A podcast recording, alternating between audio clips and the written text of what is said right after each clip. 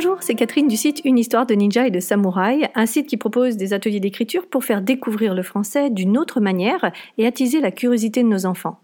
Je propose en effet des ateliers d'écriture qui les aident tout en s'amusant à plonger dans cette belle langue et dans ses subtilités. À cette occasion, nous voyons ou revoyons de nombreuses notions de grammaire et d'orthographe. J'ai créé ces ateliers dans le but d'aider les parents à donner des leçons de français sans que ce soit perçu comme des cours d'école. Oui, tout ça est parti de mes rencontres avec des parents soucieux de faire aimer le français à leurs enfants.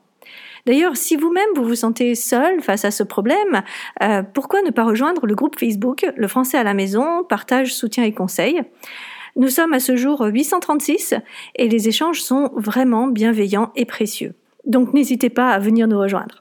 Le thème de ce jour me vient d'ailleurs de discussions euh, qui ont eu lieu sur ce groupe. Il apparaît très souvent que le français euh, soit vécu comme une corvée, comme une galère. Et même plus récemment, on a même parlé d'un combat, le combat de tous les jours. Alors, entre le petit qui comprend rien quand on lui parle en français, et puis il y a l'ado qui refuse tout simplement de s'y mettre, eh bien, bien sûr, c'est difficile de garder son calme si les premiers temps nous arrivons à nous contrôler, hein, eh bien au bout d'un moment, euh, ça, ça explose, euh, on s'énerve, on crie, euh, on a en plus l'impression d'être un véritable tortionnaire lorsqu'on demande à notre enfant de s'y mettre, de se mettre tout simplement au français. Alors bien sûr, en plus, on le vit mal. C'est-à-dire qu'une fois qu'on a passé la crise, une fois qu'on s'est énervé, eh bien on s'en veut, on culpabilise, on trouve qu'on en fait peut-être un peu trop. On se promet que demain, c'est sûr, ça ira mieux. Sauf que le lendemain, rebelote, votre enfant traîne des cas de fer pour faire le français et bien sûr, nous nous énervons de nouveau. Comment sortir de ce schéma qui se répète trop souvent et qui nous épuise, nous, euh, parents, mais aussi qui épuise nos enfants? Alors tout d'abord, l'idée est d'essayer de comprendre ce qui se passe. Et pour cela, il est très intéressant, lors de ces moments de crise, de prendre conscience de ce que nous pensons. Du côté du parent, en général, c'est euh, voilà, il va encore trouver une excuse pour pas s'y mettre. Ou alors ça va être euh, de toute façon c'est toujours la même chose quand c'est l'heure. Ou alors bah, il va encore rien comprendre. Euh, puis de toute façon il ne fait aucun effort.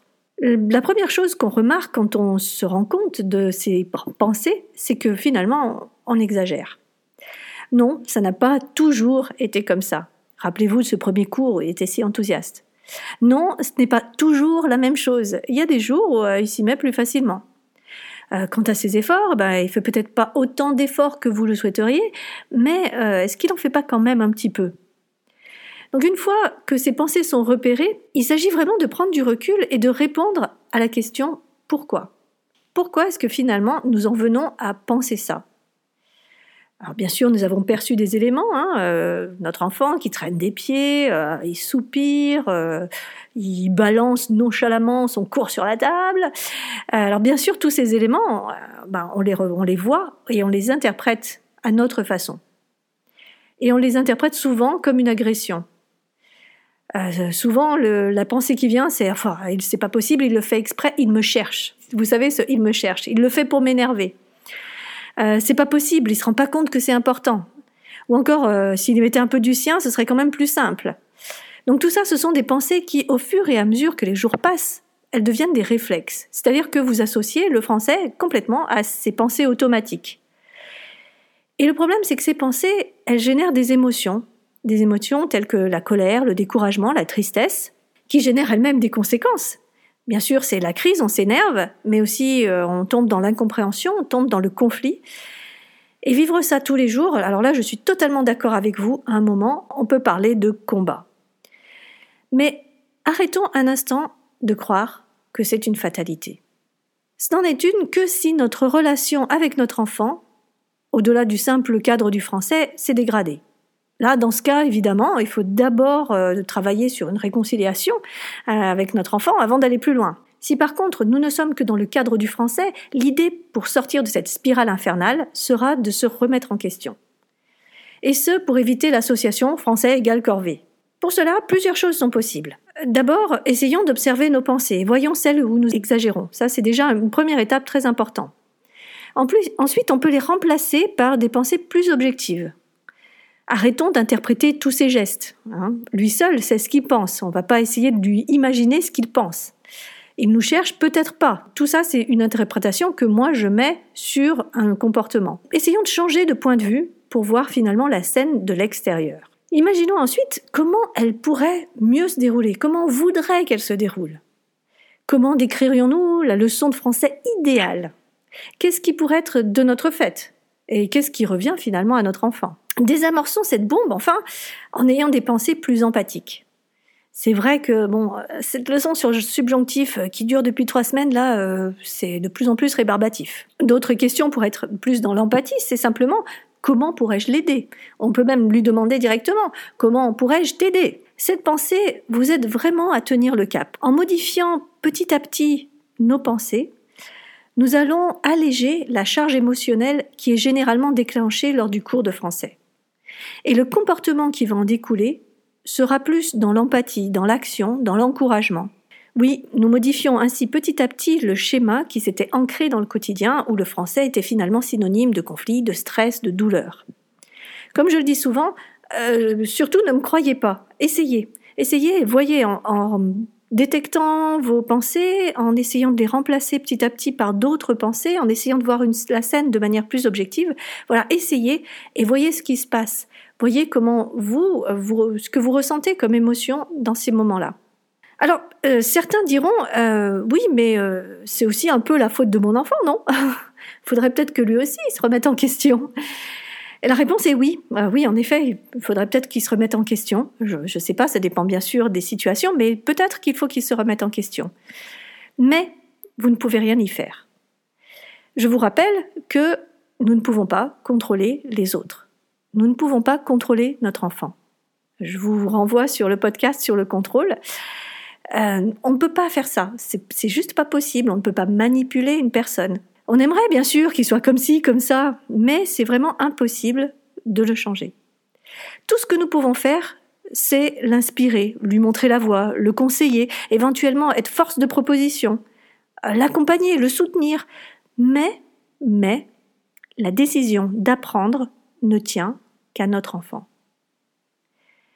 Alors en modifiant nous-mêmes notre approche du français, nous lui montrons que c'est possible d'avoir un autre comportement, une autre attitude, et il sera du coup plus enclin à changer lui aussi. Alors surtout, évitons donc les il faut que et les tu dois et remplaçons-les plutôt par euh, qu'est-ce que tu en penses? Euh, Comment tu vois les choses? Ou autre, euh, attends, on pourrait réfléchir ensemble sur une autre solution. Le quotidien, la routine, les habitudes enveniment parfois les relations. Ne laissez pas le conflit continu s'installer. Ce n'est pas un bon mode de fonctionnement ni un bon mode d'apprentissage. Donc vraiment, essayez d'ouvrir le dialogue, essayez de parler avec votre enfant pour trouver la meilleure solution. Concrètement, euh, si vraiment vous, êtes trop dans l'énervement à chaque fois qu'il y a du français et à chaque fois qu'il faut s'y mettre et que ça se passe pas comme vous le souhaitez, euh, je vous donne quelques astuces. D'abord, la, première, c'est faire des exercices de respiration avant l'heure fatidique.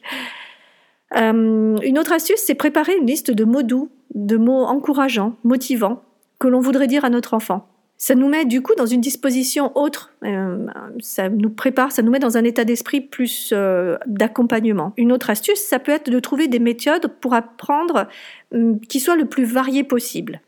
Je rappelle vraiment à ce propos que on apprend de multiples manières. Il n'y a pas qu'une seule et unique façon d'apprendre.